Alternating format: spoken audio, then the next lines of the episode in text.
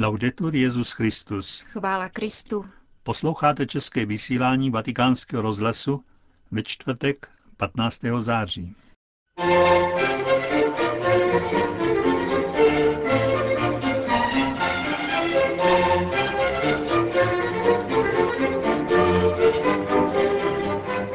Svatý otec dnes přijal nově jmenované biskupy, kteří se účastní kurzu pořádaného kongregací pro biskupy. Rada pro bezpečnost a spolupráci v Evropě označila diskriminaci křesťanů za humanitární krizovou situaci. Novým apoštolským nunciem v České republice se stává italský arcibiskup Giuseppe Leanza. K těmto i dalším zprávám přijď pěkný poslech Josef Koláček a Jana Gruberová.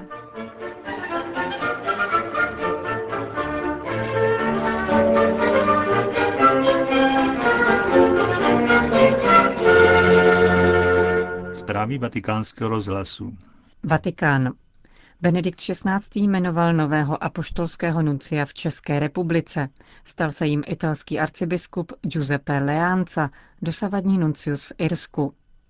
Arcibiskup Leanza se narodil 2. ledna 1943 v sicilském Cesaro.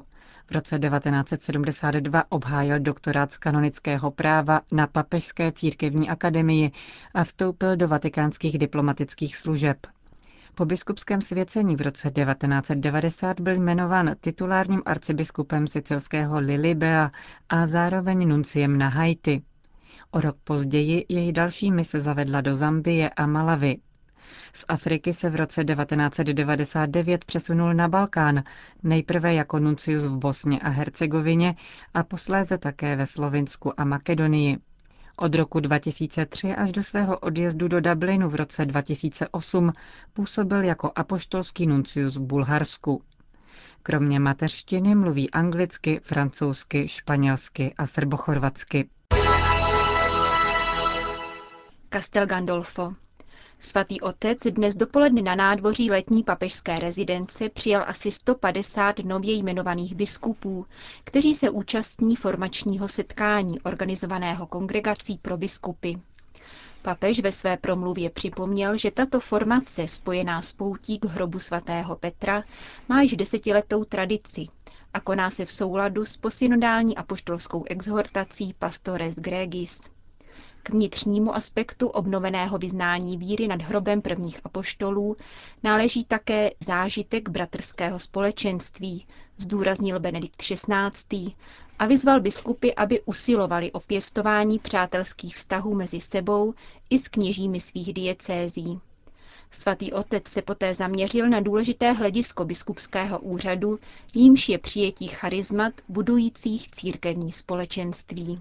Il dono fondamentale che siete chiamati ad alimentare nei fedeli affidati alle vostre cure pastorali Základní dar, který jste povoláni udržovat ve věřících, svěřených do vaší péče, je božské synovství, jež je účastí každého člověka na trojičním společenství.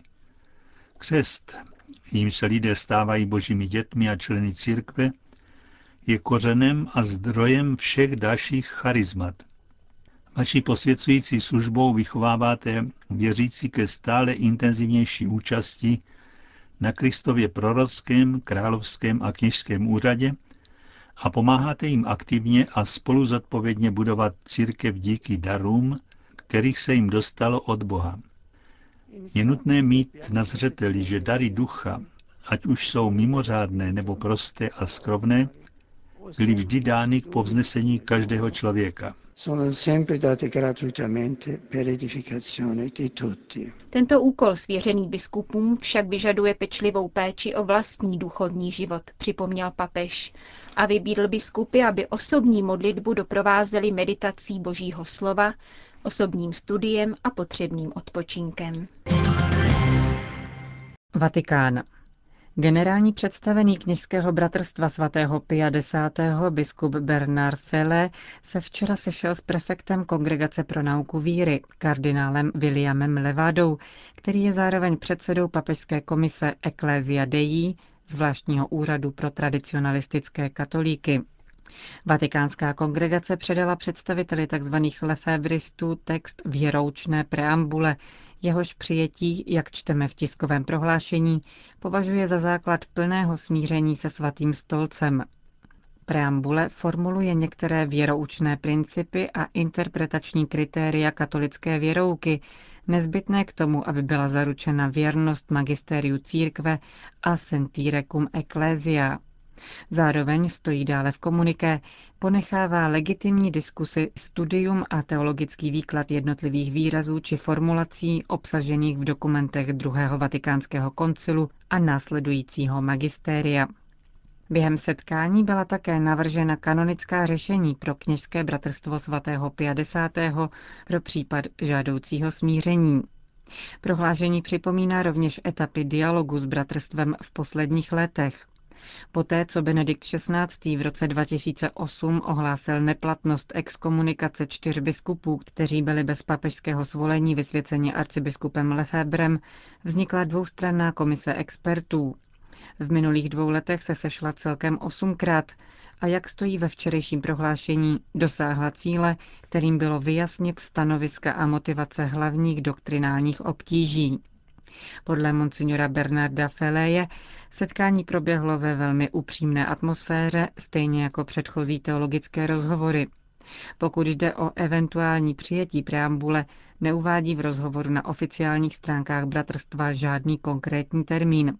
Podotýká jen, že nemůže naznačit nic konkrétnějšího dříve, než dokument detailně prostuduje se svými spolubratry. Vatikán. Německé nakladatelství Herder ve spolupráci s vatikánským nakladatelstvím uspořádalo u příležitosti apoštolské cesty svatého otce do Německa soubornou výstavu knižních publikací Josefa Ratzingera v různojazyčných překladech.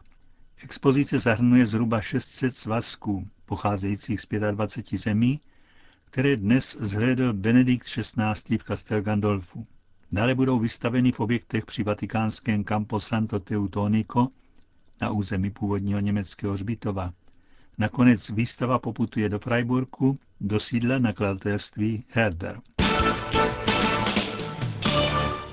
Řím. Organizace pro bezpečnost a spolupráci v Evropě uspořádala z podnětu Massima Introvíněho, zástupce OBSE pro otázky rasismu, xenofobie a diskriminaci křesťanů, setkání na vrcholné úrovni pod titulem Prevence a reakce na protikřesťanské násilné incidenty a zločiny. Obdobný summit o problematice antisemitismu se konal letos v Praze a další věnovaný diskriminaci muslimů proběhne ve Vídni. Setkání se s výjimkou zahajovacího ceremoniálu u římského starosty na kapitolu odehrávalo za zavřenými dveřmi a účastnilo se ho rekordních 170 delegátů z 650 členských zemí Organizace pro bezpečnost a spolupráci v Evropě a 50 nevládních organizací. Konferenci zahájil sekretář pro vztahy se státy arcibiskup Dominik Mamberti a dále na ní vystoupili metropolita Hilarion, ministr zahraničí moskevského patriarchátu a vrcholní představitelé OBSE. Arcibiskup Mamberti ve svém úvodním projevu připomněl, že svobodu vyznání nelze zredukovat na pouhou svobodu náboženských obřadů. Postmoderní společnost se snaží vyhostit náboženství do okrajové privátní sféry, zatímco náboženská svoboda zahrnuje i právo na modlitbu, výchovu, konverzi přínos politickému dění a plnou účast na veřejném životě společnosti. Vatikánský minister zahraničí připomněl slova Benedikta XVI. u příležitosti letošního Světového dne míru, podle nich jsou křesťané kvůli své víře v současné době nejpronásledovanějším uskupením. Právě tato skutečnost podnítila účastníky římského setkání, aby vůbec poprvé na mezinárodní úrovni podali žádost o právní definici násilných protikřesťanských činů a definovali je jako humanitární krizovou situaci. Většina protikřesťansky motivovaných činů se doposud odehrávala v afrických a azijských nečlenských zemích OBSE. Avšak nyní se jejich počet zvyšuje i v Evropě, Severní Americe a Střední Asii. Od zesměšňování církve v některých západních médiích vede jen krátká cesta k napadání kněží, řeholníků i po uličních kazatelů, ničení kostelů a hřbitovů.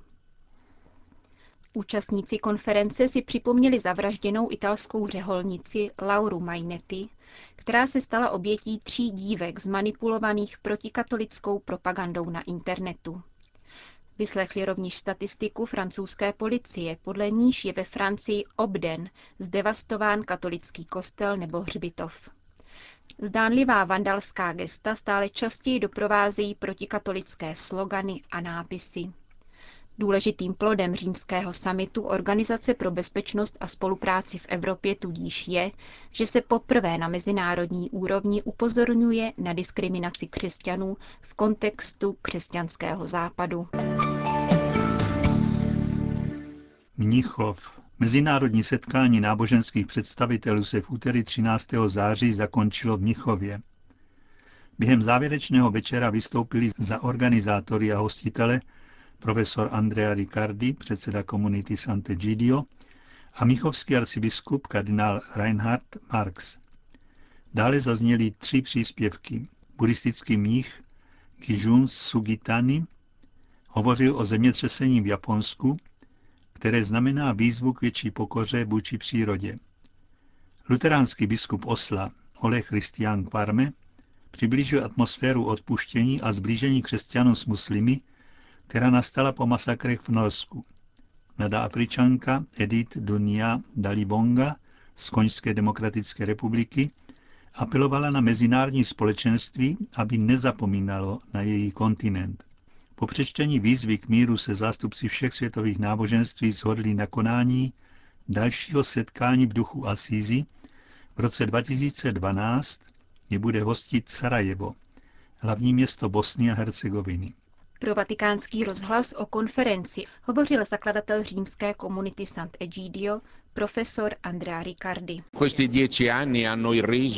Uplynulých deset let se dialogu vysmívalo jako nebezpečné naivitě. Podle mého názoru však je v našem mnohopolárním světě zapotřebí vláken dialogu, z kterých se neustále tká látka mezilidského soužití. Rozhovor se musí stát všeobecným uměním národů. Myslím, že evropský kontinent ještě disponuje kulturními i lidskými zdroji umožňujícími dialog. Zároveň je však jeho nebezpečím rozdělení na množství malých celků, které je velmi problematické. Toto setkání chce Evropu povzbudit v jejím povolání k dialogu, neboť jinak jí hrozí uzavření. Řekl vatikánskému rozhlasu předseda komunity Sant'Egidio Andrea Riccardi. Itálie. V jihoitalském kraji Kalabrie se 14. září poprvé v dějinách konala beatifikace. V diecezi Kosenca byla blahoslavena řeholnice Alena Ajelová. Jak připomněl svatý otec, tato beatifikace se koná v zápětí po uzavření Eucharistického kongresu. Také nová blahoslavená učinila se Eucharistie základní potravu svého života. Svátost, která dávala smysl jejímu směřování a všem jejím každodenním činnostem. Elena Ajelová si narodila jako čtvrtá z osmi dětí v malé kalabrijské vesničce. V jedenácti letech ztratila matku a o dva roky později vstoupila do kláštera. V roce 1928 otevřela v Kosence domov pro osiřelé dívky, z nějž se později vyvinula kongregace malých sester od utrpení našeho pána Ježíše Krista, schválená roku 1949.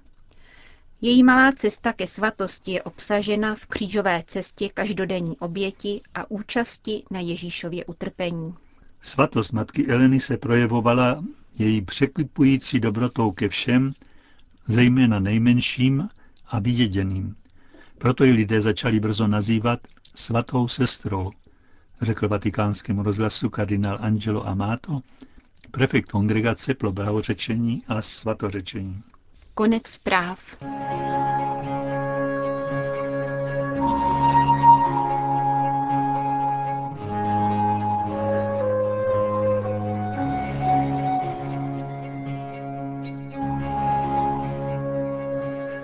Končíme české vysílání vatikánského rozhlasu.